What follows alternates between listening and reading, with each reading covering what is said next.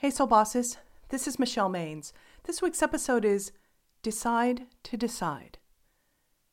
Andrew Yang was almost out the door for the weekend when his phone lit up. He glanced down at the screen and his heart skipped a beat when he saw the name. It was the law firm's staffing coordinator who was sure to be doling out weekend projects. Yang hesitated. He knew he was in an elite group when the prestigious law firm of Davis, Polk, and Wardwell extended a job offer.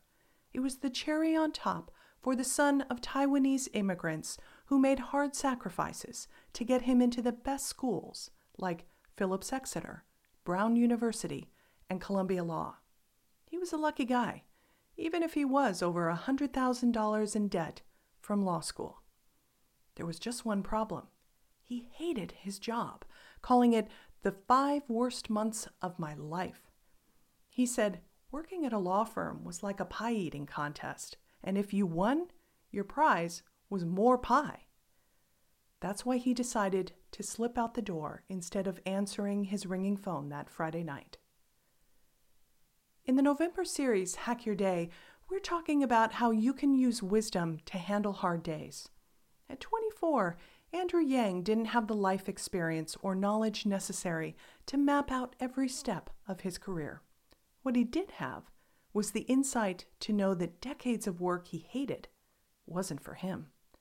He remembers, I thought, shouldn't I be the one who builds something? That made more sense to me. I have no regrets about not picking up that phone. Twenty years later, Yang is a multimillionaire entrepreneur. You may have made a choice that seems set in stone. You could be thinking, I said yes, so I have to stick with it. However, your internal wisdom is probably trying to get your attention. For instance, the way your shoulders go up around your ears every Sunday night is saying, it's time to go in a new professional direction. The knot in the pit of your stomach is whispering, it's time to stop texting and have that conversation face to face. Or like Andrew Yang, the groan you make when you see your caller ID is urging you, hey, this isn't for you. Let's get out of here. But what about feeling guilty about the commitment you've made? Well, if you made one decision, you can make another one. So stop resisting what your gut is telling you and instead rely on the soft skill of healthy self esteem. It's how to stay true to yourself and be your own best advocate. Here are three ways you can use self esteem to hack your day.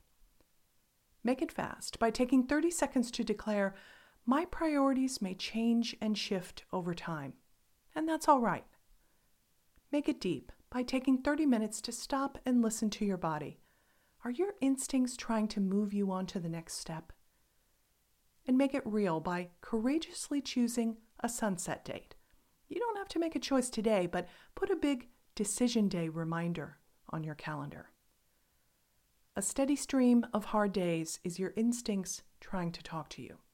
Don't let anxiety or remorse keep you saying yes to situations that don't fit. Be wise and decide that you will decide. I'll see you next week.